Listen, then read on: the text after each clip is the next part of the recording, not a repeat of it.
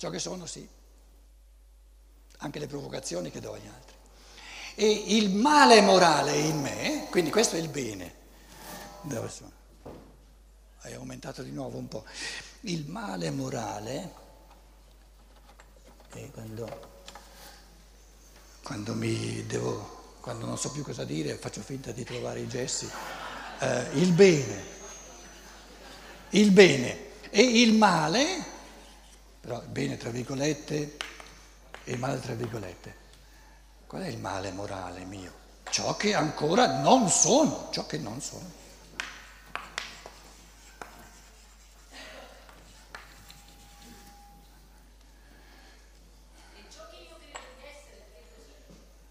Illusione. Non sono ancora disilluso, oggettivo. Quindi i pensieri vanno sviluppati, eh? sono cosa non da poco. Allora, ciò che, io, ciò che io sono, ciò che mi sono già conquistato, certe virtù per esempio, no? sono, quando l'altro parla sono attento. No? Ciò che io già sono è un bene, però non è il meglio, perché lo sono già divenuto. Il meglio che c'è è ciò che ancora non sono perché lo posso diventare. Prendiamo la pazienza. Uno è paziente. È un bene morale essere pazienti? Se significa sottomettersi quando non si dovrebbe sottomettersi, è, prendiamo, la, prendiamo la pazienza giusta, quella giusta, no? È un bene morale? Sì, perché se avessimo un, un, mondo pieno soltanto di impazienti non sarebbe bello vivere insieme e lo stesso impaziente si distrugge. Quindi una persona paziente va bene, una persona impaziente è ancora meglio se vede la sua impazienza come un compito di evoluzione ulteriore. Quindi, quindi la pazienza data per natura è noia. La pazienza conquistata per libertà è un bene morale sommo.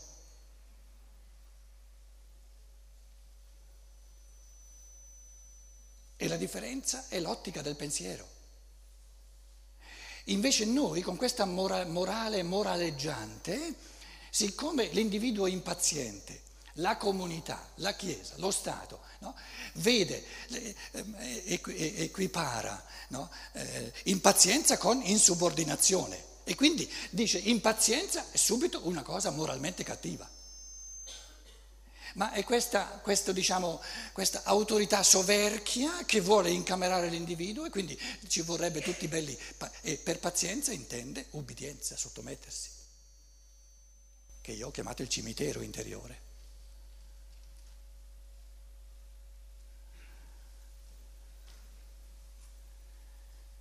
La Germania ha fatto delle enormi esperienze col nazismo a Norimberga, questi nazisti, quelli che hanno acchiappato, si sono presi via. Noi abbiamo ubbidito. Come se ubbidire fosse un bene morale. Eh? No, eh, aspetta, aspetta.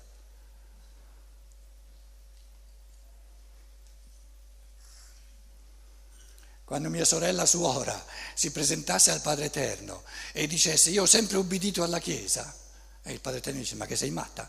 Che, ma che, che, che te l'ho data a fare una testa tua? Hai sostituito la tua testa con la testa della Chiesa, come se la testa della Chiesa fosse migliore. Dico, dove ti metto? Non posso metterti in paradiso perché non hai usato mai la tua testa. Non posso metterti all'inferno perché non hai usato mai. Casomai metto la Chiesa, all'inferno in paradiso. Cosa fa sto Padre Eterno? No, No, dice Fausta, ritorna sulla terra, dai, un'altra vita e usa la tua testa, santa pace. Ah, e questa suora dirà, ah, ah, ma allora c'è la reincarnazione, eh, ora che ti svegli. Che deve fare questo Padre Eterno di fronte a una suora che ha sempre ubbidito alla Chiesa, rimasta bambina per tutta la vita? Dice, ti ho mandato sulla terra perché tu usi la tua testa. Non l'hai fatto questa volta?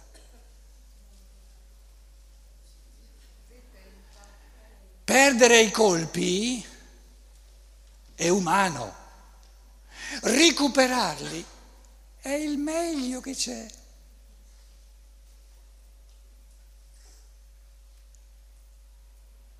Quindi l'evoluzione è una possibilità, una occasione all'infinito di recuperare colpi perduti.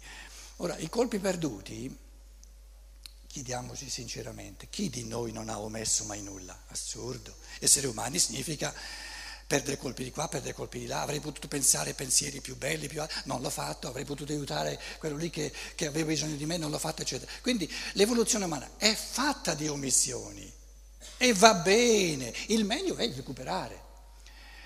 Lo sbaglio, lo sbaglio, il linguaggio lo dice, è un abbaglio, sbaglio, un abbaglio, hai visto sbagliato, un'illusione, come si diceva prima. Quindi il senso dello sbaglio è di rettificare il colpo. Uno tira una volta, prova così e dice no, no, no, così non va.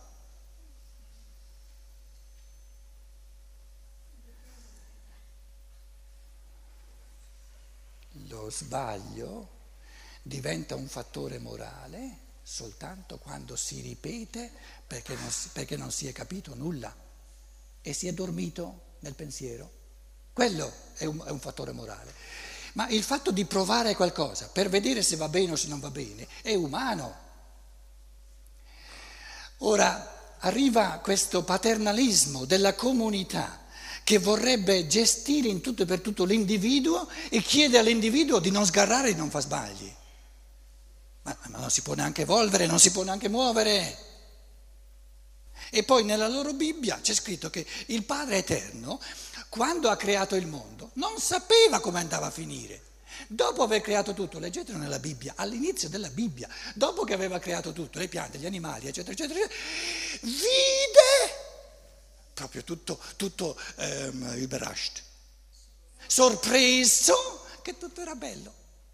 E uno dice, ma questo Dio qui non lo sapeva prima che, che, che eh no, prima devi fare la statua. Il Michelangelo prima deve fare il Mosè, poi dice no, no, no, questo non è un Mosè, è un Moseino. Lo, lo, lo, lo, martella, lo, frantuma e poi fa un altro Mosè, sì, sì, questo è un Mosè. Quindi il bene morale è godere il provare, godere i propri sbagli e imparare dagli sbagli. E chi non vuol fare nessuno sbaglio può vivere soltanto come un cimitero. E quello è uno sbaglio dall'inizio alla fine perché non c'è proprio nulla, non fa proprio nulla. Quindi la fiducia nell'umano, se volete, il valore morale della, supremo, il bene supremo è la persona umana. E questa, questo, questa organizzazione di tutti gli esseri umani, abbiamo millenni a disposizione per farlo, questa riorganizzazione dove diventiamo sempre di più membri gli uni degli altri con una progressiva spiritualizzazione della materia, perché finché viviamo nel corpo non possiamo diventare in tutto e per tutto membri degli uni degli altri. Quindi nel mezzo dell'evoluzione il, il, il valore morale supremo è la persona, l'individuo in cammino. E su, al camminare ci vuole il provare, ci vuole il, il, il, il, tentare e poi vedere come il mondo reagisce e cambiare, eccetera, eccetera, eccetera.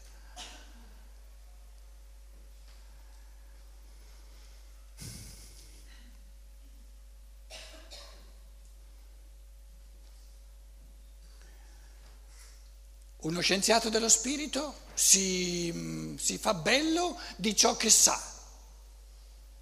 Che cosa è meglio? La verità che abbiamo o la verità che cerchiamo? La verità che ho, supponiamo di averla, un frammento, va bene, ma la verità che cerco è ancora meglio, perché la cerco, perché sono in tensione verso questa verità.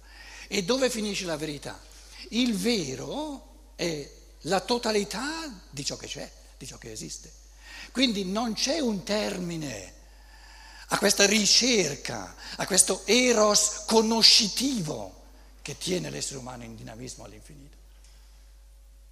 Quindi il frammento di verità che tu già hai, quello che io già ho, magari quello ci, ci, ci, ci mette l'uno contro l'altro, ma la verità che insieme cerchiamo ci accomuna.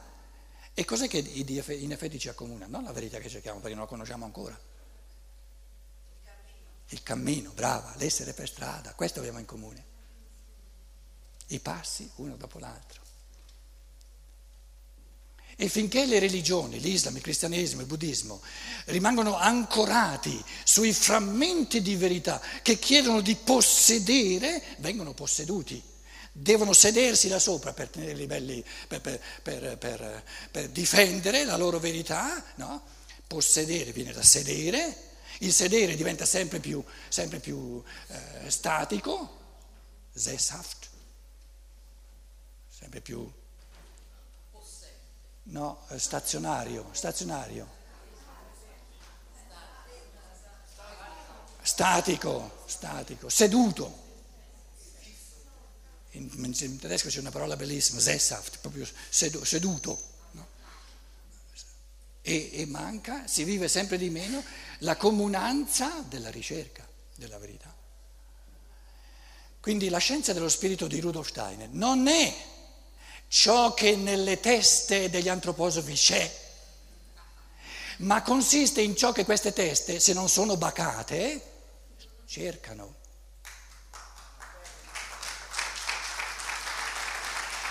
Sì. Oh, oggi mi piglio applausi ai punti ai quali avevo meno pensato. Bene, bene, bene.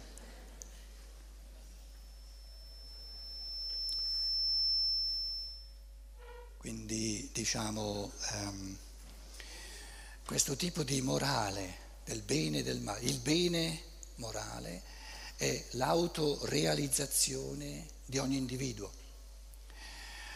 Da questo risulta, casomai questo pomeriggio poi, il bene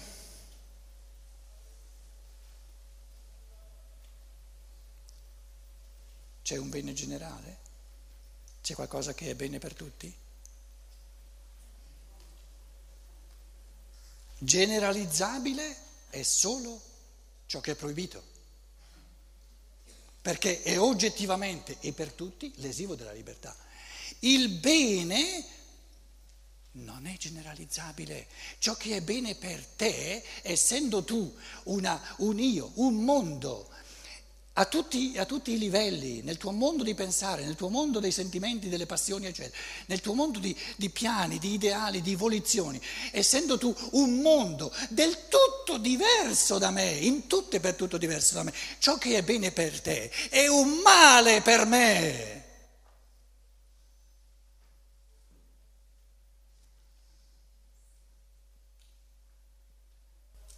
Quindi l'immoralismo più grande che c'è è l'arroganza del buon esempio.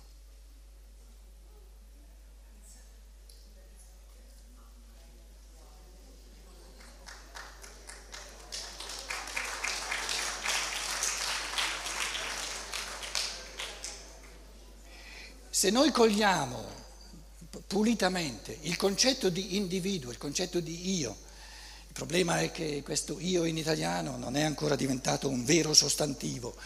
In tedesco das Ich, siccome ci sono stati gli idealisti tedeschi, specialmente Fichte, Johann Gottlieb Fichte, allora è, un, è, un, è proprio un sostantivo, invece l'io in italiano è ancora un quindi, quindi, cerchiamo, facciamoci forti, questa parola in italiano deve diventare più forte, se no avremo sempre una moralità retriva, una moralità che, che, che vuole incamerare l'individuo, soggiogarlo, ehm, eh, mettere, mettere, ogni affermazione dell'io in chiave di, di libertinismo, in chiave di prevaricazione. Quindi nella morale tradizionale la libertà è intesa come prevaricazione, quindi è una, è una falsa morale, del tutto immorale. Quindi ciò che è bene per un individuo è bene soltanto per lui e per nessun altro. Quindi nessuno dal di fuori può dirmi ciò che è bene per me. Fortunato se lo so io, perché lo posso sapere soltanto sperimentando, provando, eccetera, eccetera, eccetera. Non lo, non lo so in partenza ma dal di fuori mi possono venire soltanto indicazioni fuorvianti che mi distolgono dal mio essere. Quindi il, il bene morale supremo è l'autogestione dell'individuo, la sua libertà. fatta di provare, fatta di, di, anche di gestire i contraccolpi che ritornano, eccetera.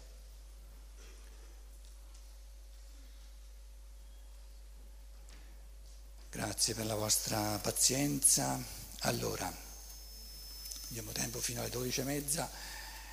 Ci ritroviamo alle 12 meno 5, meno 10, meno 10? Meno un quarto? Ce l'ha fatta comprare tutti i libri fino alla meno un quarto. Ci ritroviamo alla meno un quarto, io ammutolirò, cioè in italiano, e parlerete soltanto voi. Grazie.